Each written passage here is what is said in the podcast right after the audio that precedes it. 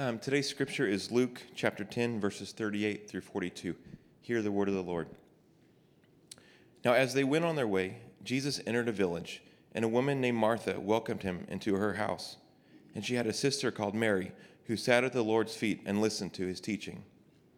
But Martha was distracted with much serving, and she went up to him and said, Lord, do you not care that my sister has left me to serve alone? Tell her then to help me. But the Lord answered her, Martha, Martha, you are anxious and troubled about many things, but one thing is necessary. Mary has chosen the good, chosen the good portion, which will not be taken away from her. This is the word of the Lord. You may be seated.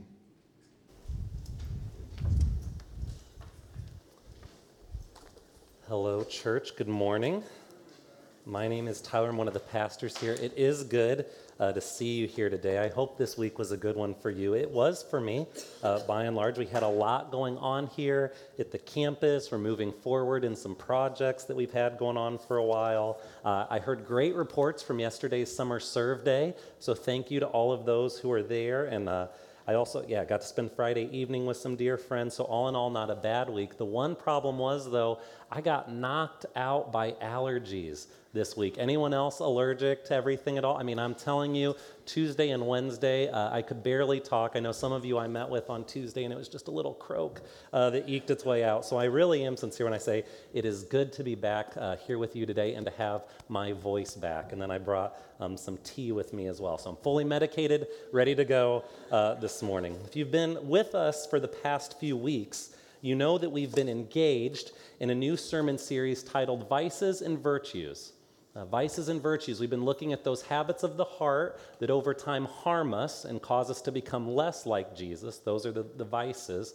And then also looking at those habits of the heart that over time bring flourishing and wellness that make us more like our Lord. Those would be the virtues. And so we launched our series with an exploration of envy. Remember envy? It was seeing what can happen when we allow ourselves to get bitter when others have it better. So there was envy as a starting point. And then last week we took a closer look at vainglory, that kind of desperate desire for the applause of others. And this week we're arriving at a vice that at first glance feels maybe a little less toxic, uh, a little less dangerous, a little less deadly, right, of one of the seven deadly sins than the others. This morning we're discussing sloth. And if you're anything like me, sloth might seem like one of those vices that, yeah, you know, it's good to avoid sloth, but come on, is it really that bad? I mean, it's hardly a deadly sin, is it? Because who hasn't spent an entire Saturday wrapped up in a blanket on the couch, watching TV, eating only cereal for every meal, right? I mean, what's so wrong with a Netflix binge? Isn't it good to rest from time to time? And hey, I agree. Sloth seems like one of those things that's not quite admirable but it's not quite detestable either. It's not the, not the worst thing, is it? You know, this week as I was thinking about sloth, I couldn't help but recall a really great depiction of sloth that uh, appeared in a recent children's blockbuster, Zootopia. And sloth is personified so well that I had to share it. Here's this clip, let's watch. Wait,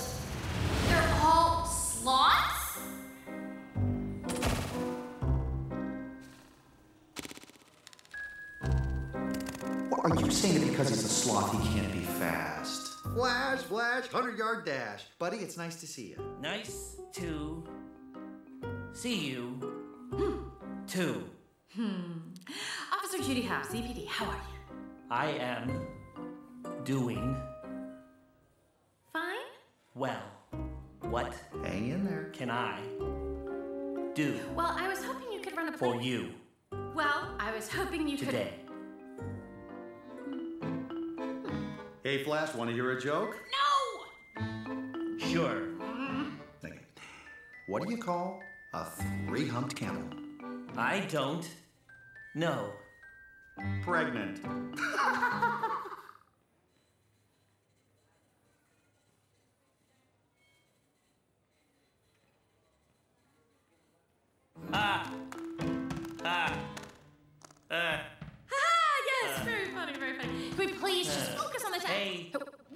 Priscilla. Oh, no! Yes. Flash? What do No! you call A three humped camel? Pregnant! Okay, great, Three you got it. Please jump. Ah! You really should watch the whole movie, but that's what comes to mind when you think of sloth, isn't it? And maybe it's not Zootopia, but it's surely the kinds of behaviors that are depicted that kind of slowness, that laziness, that inability to hurry up and get things done already. That's sloth, right? As we commonly define it. Sloth, it's kind of it's laying around, it's taking an extra nap, it's hitting the snooze button. It's not really that bad and geez, when it's animated by Disney, it almost seems cute, doesn't it? But the problem is that sloth rightly defined, it's, it's not quite the same thing as slowness.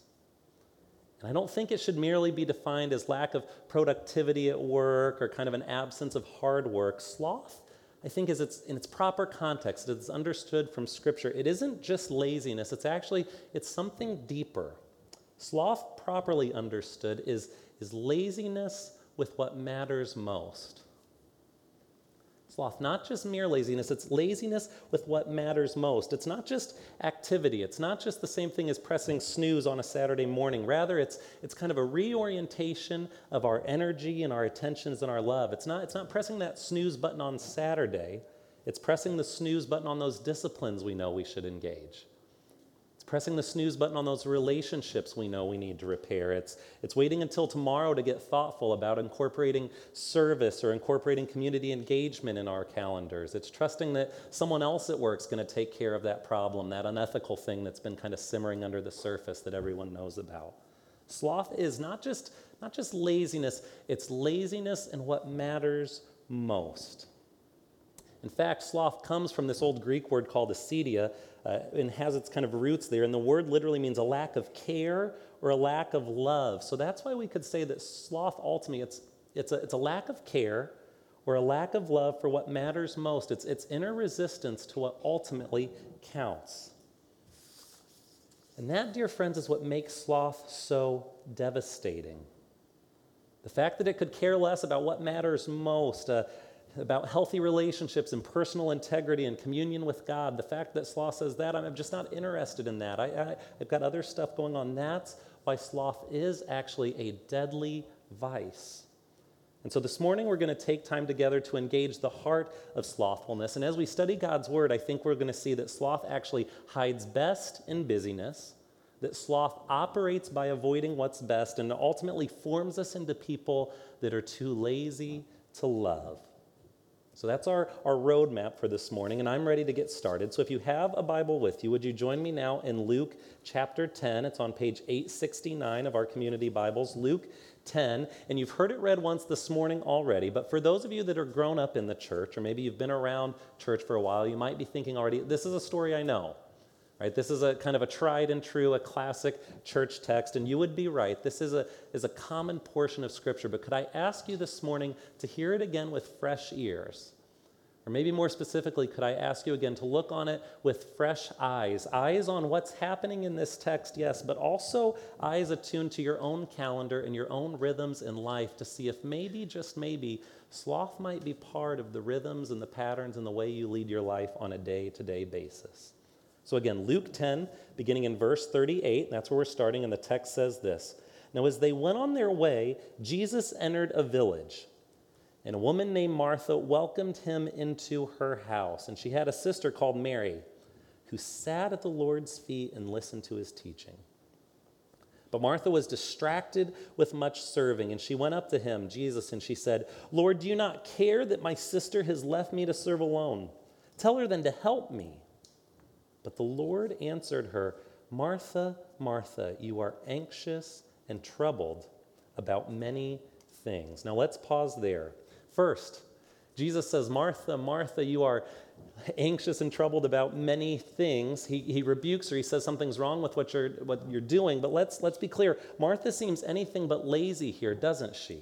I mean, she's busy. She's busy cooking, busy dusting, busy arranging all the knickknacks and lighting the candles and keeping the water glasses full. I mean, Luke said she's distracted with much serving. She's anxious and truffled by many things. She's, she's got a lot going on.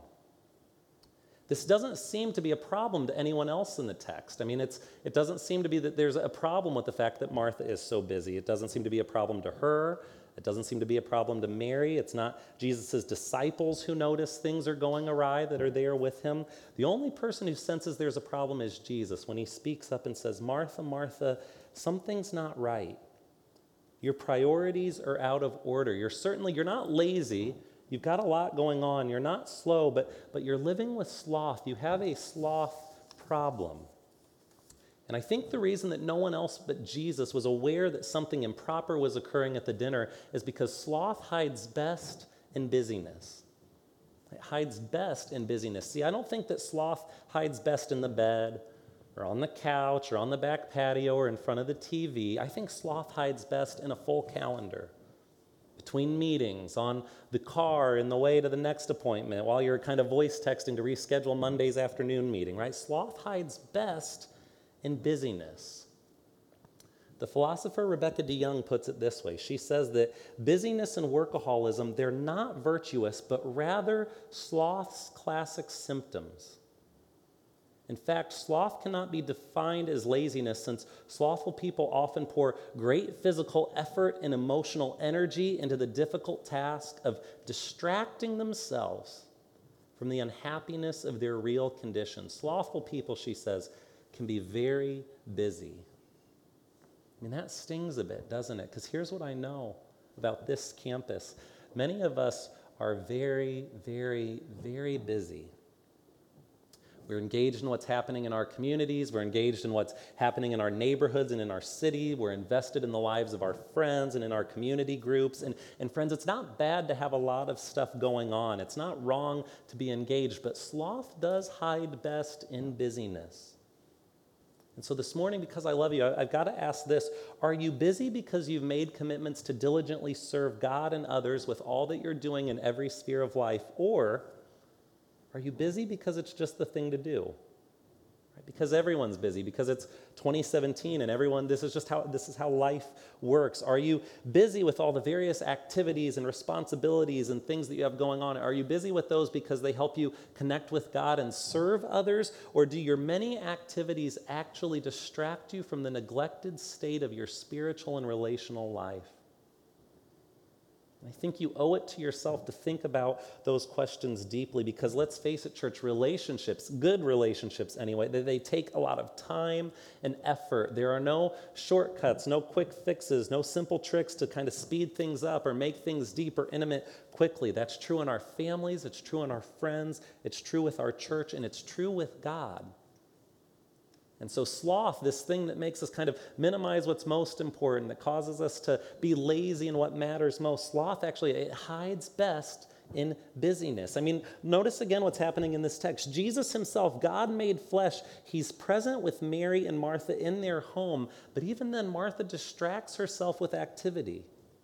Yes, she engages work, good work even, the work of cleaning and cooking and arranging and maintaining, but in so doing, she avoids the relational work of connecting with Jesus while he's there in her house. She's distracted by busyness. She's missing out on what matters most. I mean, we see it so clearly in Luke 10 40. Jesus says Martha, or Luke describes Martha as being distracted by all the preparations that had to be made. Luke names distraction is a key element in Martha's sloth problem. She's allowed herself to be wrapped up in all the little thing that she's missing out on the main thing. In church, in this respect, I can tell you, we're not that different from Martha.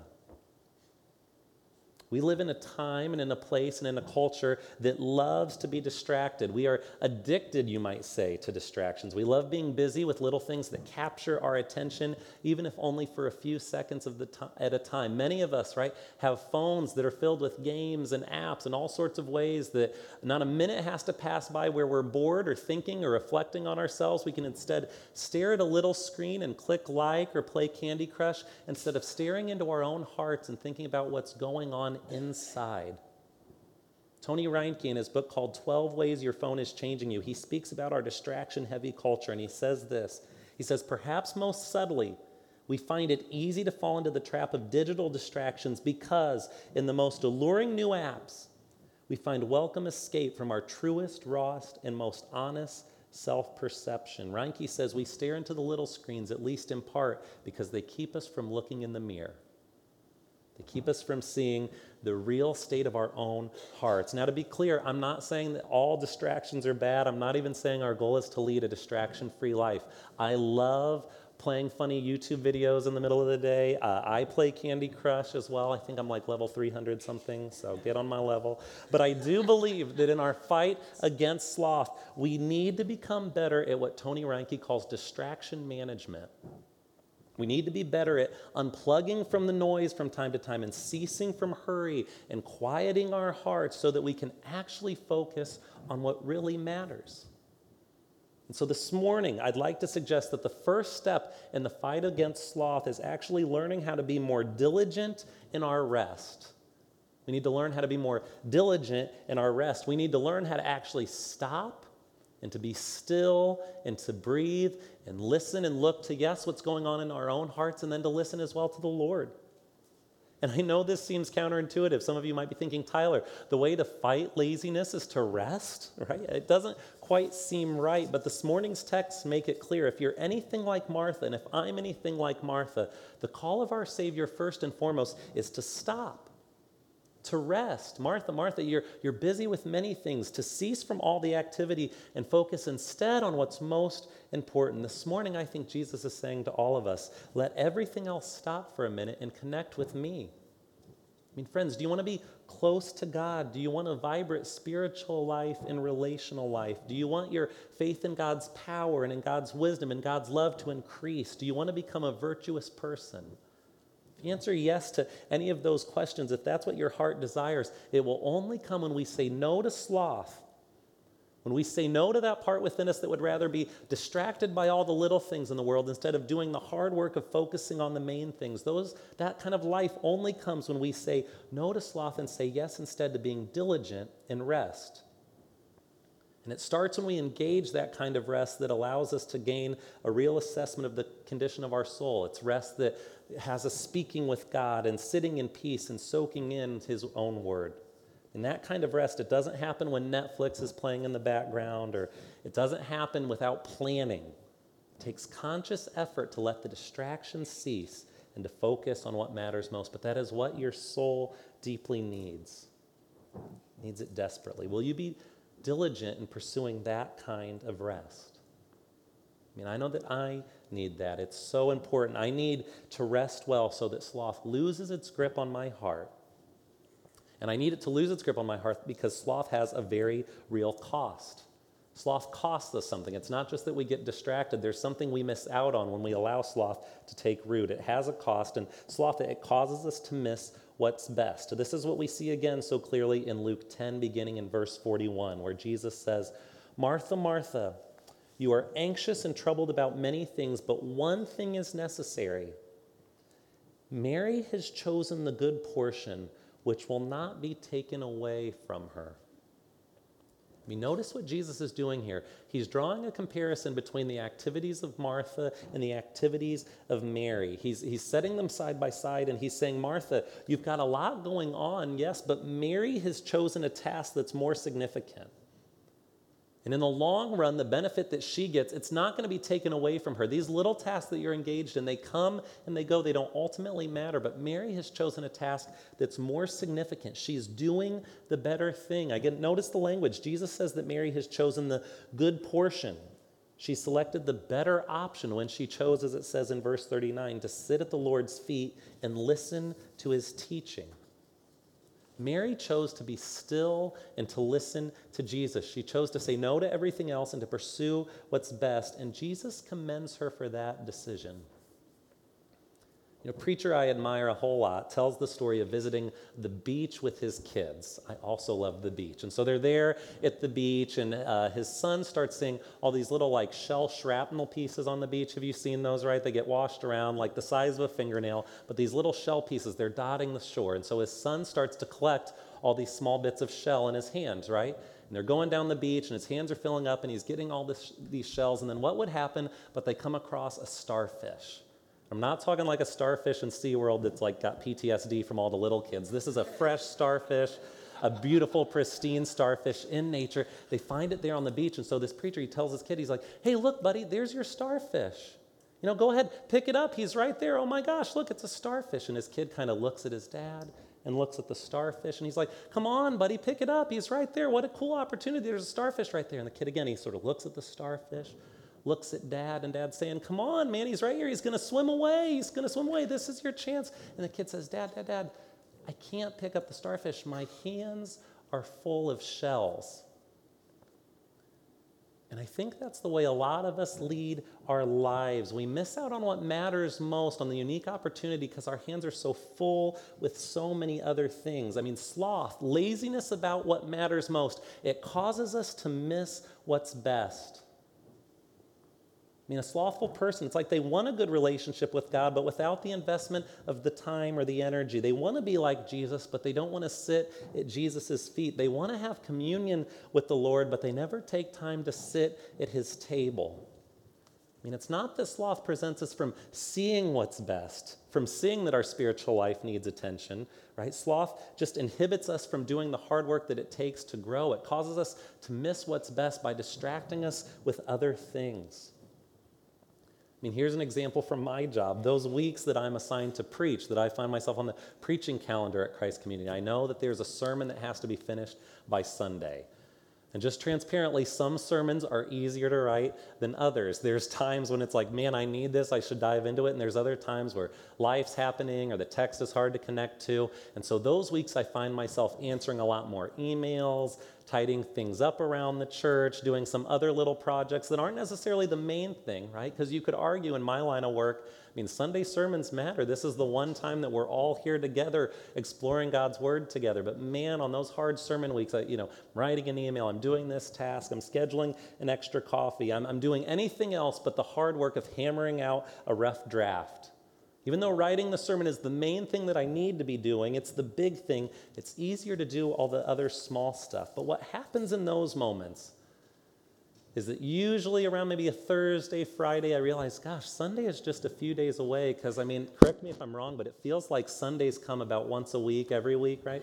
And so it's like, man, this day's coming, and I don't want to stand up there unprepared and look like an idiot. So as the day approaches, I'm like, man, Tyler, it's time to get serious. The deadline is coming. I know I've put it off. I know I've delayed. I know I waited, but today's the day. I have got to write this thing. I've got to figure this out.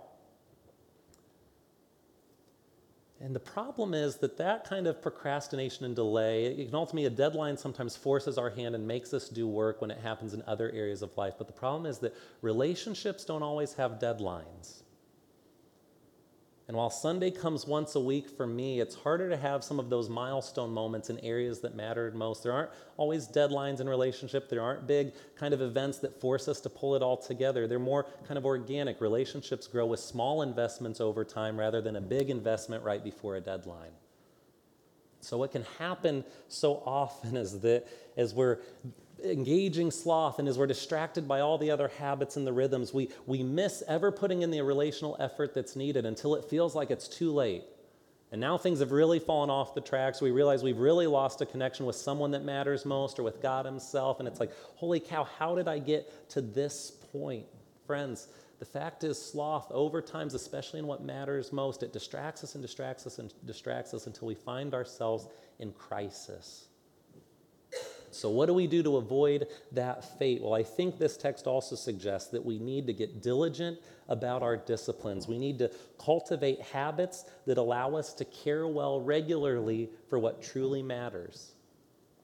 I mean, for many of us, this might mean we need to get into the habit of regularly reading our Bibles, or we need to get into the habit of praying every morning. And it's not because these habits earn us God's love. That's not it at all. Like we said last week, because of Christ's work on the cross, God's love for us is guaranteed. There's nothing we could do to make God love us less. Uh, we have all His love, all His affirmation, all His kindness. It's been earned for us by Christ. So the disciplines, these habits, they don't make God love us, but rather they give us regular opportunities to be reminded of His love to give us regular opportunities to connect with God and hear Him affirm us in Scripture and articulate His love for us in Scripture and show us His kindness in Scripture. They give us regular places and environments and settings where we can reconnect with God and allow His truth to transform us afresh. I mean, that willingness to let ourselves kind of skip a discipline, and I'm going to miss today, and I'm sleeping a little longer, and I'll, I'll, read double Bible tomorrow, or whatever it is. That's what sloth looks like. And so, to fight sloth, we need to consciously cultivate habits that allow us to care well for what truly matters, that allow us to connect with God and connect with those who matter most to us on a regular basis. Now, I'm not sure exactly what that will look like for you, but I know this the way to fight sloth is through disciplined habits that prioritize what matters most. And so I just want to ask you again this morning what actions in your life need to become more regular? Is there a new habit that you need to develop? What actions in your life need to become more regular? And what actions in your life do you need to repeat? Is it time in prayer? Is it time in God's Word? Is it time with friends that will encourage you in your faith journey. Again, I don't know the answer to you, but these regular, disciplined habits are what ultimately will form us out of sloth and into people that look more like Jesus, people that can value and prioritize what matters most.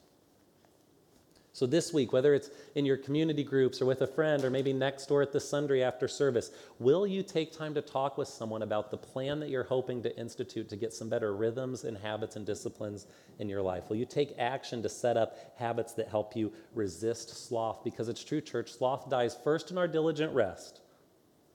And it also dies when we adopt disciplined habits. That kind of work, it's absolutely vital. It's, and it's vital that sloth be killed it's worth rearranging our schedules and reevaluating our commitments and restructuring the way that we live to fight sloth because over time, sloth forms us into people who are too lazy to love.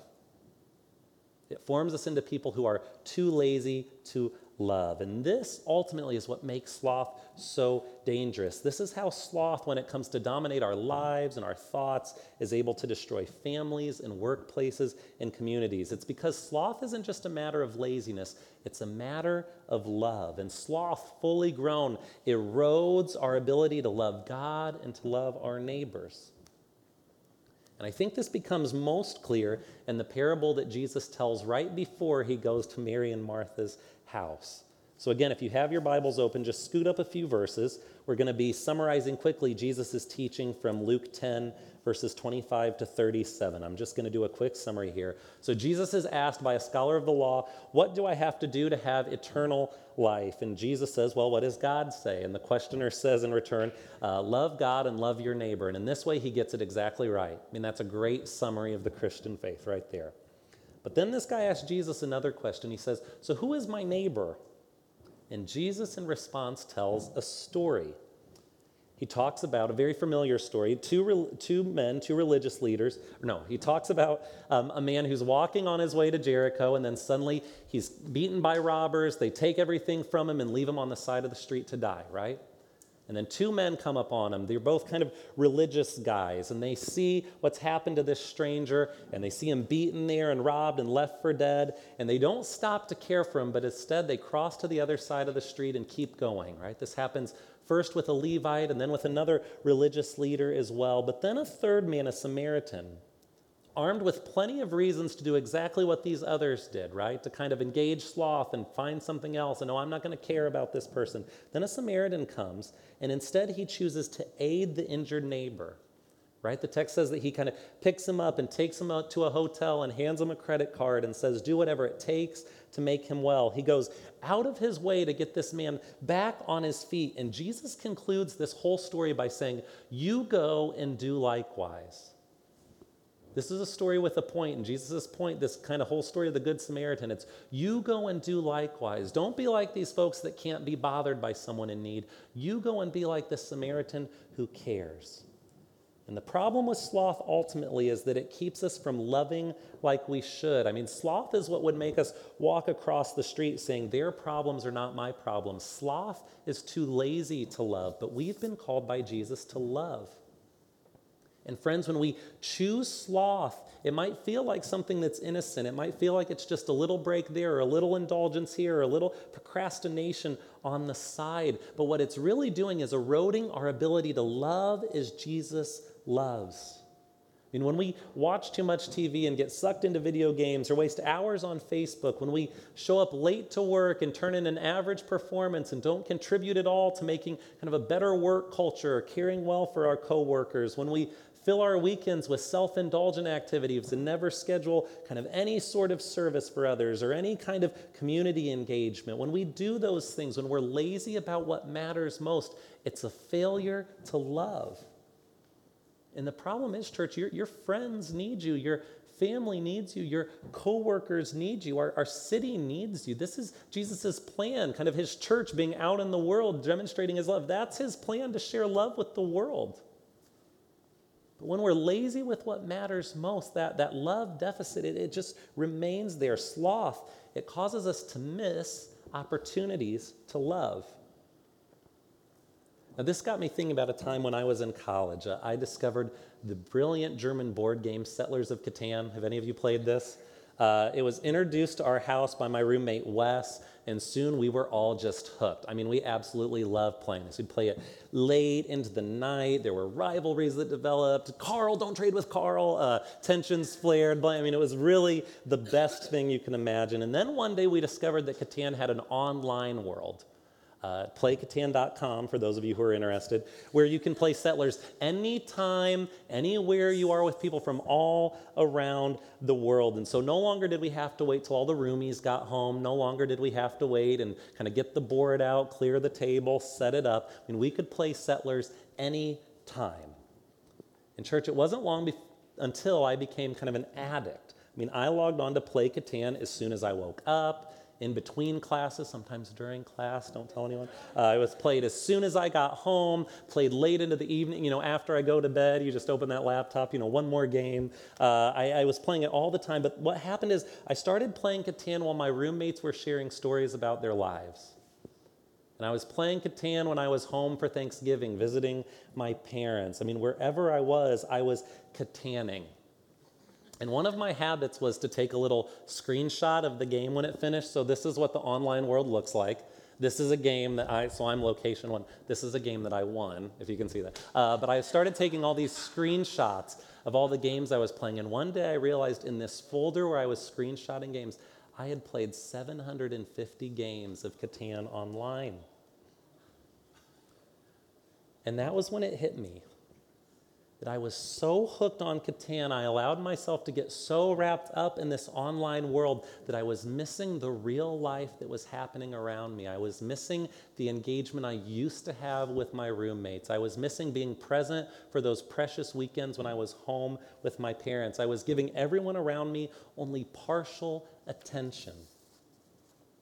And so I realized if I was going to be the kind of friend that I wanted to be and the kind of son that I wanted to be, I was going to have to cut back. I'd have to say no to the lazy habit of online gaming and instead embrace what matters most the real people in life that God has placed around me and God Himself.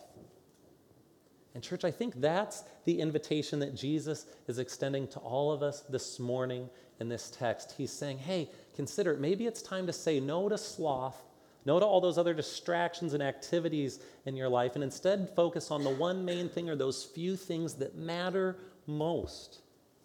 I mean, some of us today, right now, need to hear Jesus' invitation to stop and rest. It's as if he's saying to you from the pages of Scripture, You are busy and anxious and distracted by many things. Hear my invitation, Jesus says, to cease the endless activity and to instead pursue what's most important. There might be others of us this morning in this space that need to hear Jesus' call to get serious, to embrace some disciplines and some habits, to actually give our spiritual life and our relational life a little more effort, to change our regular rhythms that have gotten so invested in things that don't matter, and instead to create space for what's most important. So, some of us need to hear the call to rest. Some of us need to hear the call to get serious. But, church, I'd say that all of us, I'm sure, need to hear again Jesus' invitation to follow him in selfless service for the good of others. Right? That kind of service that so regularly gets neglected when sloth has its grip on our hearts. So, this morning, whatever you need to hear from God's word, whether it's get resting or get busy or get loving again, church, I'm going to pray that the Holy Spirit now will impress that on your own hearts. Will you join me now in prayer as we ask God to help us take the best next steps in our life to fight the grip of sloth and to instead embrace diligent rest, work, and love like Jesus does? Let's pray. Lord, And it's so easy for us to get distracted by things that don't matter. And sloth, God, it's not just mere laziness. It's not being slow or tired. It's laziness with what matters most. And Jesus, when I hear that, gosh, I can see my own self in the mirror and know so often I got just, man, my heart is gripped by sloth. Lord, we need your help to break these old rhythms and patterns and ways of living that just distract us and distract us and distract us. Lord, will you give us kind of fresh eyes to see what matters most, to see what habits we need to cease, to see where we need to rest better and where we need to engage more. We want to become the kinds of people, Lord, that can rightly evaluate what matters and that places those things that count on the top of the to do list and makes space for them. Lord, help us to grow again in our relationship with you. Help us to grow again in our relationship with those people that you've placed in our lives. And Lord, give us the willpower and the courage to say no to those things that don't ultimately count. In your powerful name we ask for this help this morning. Amen.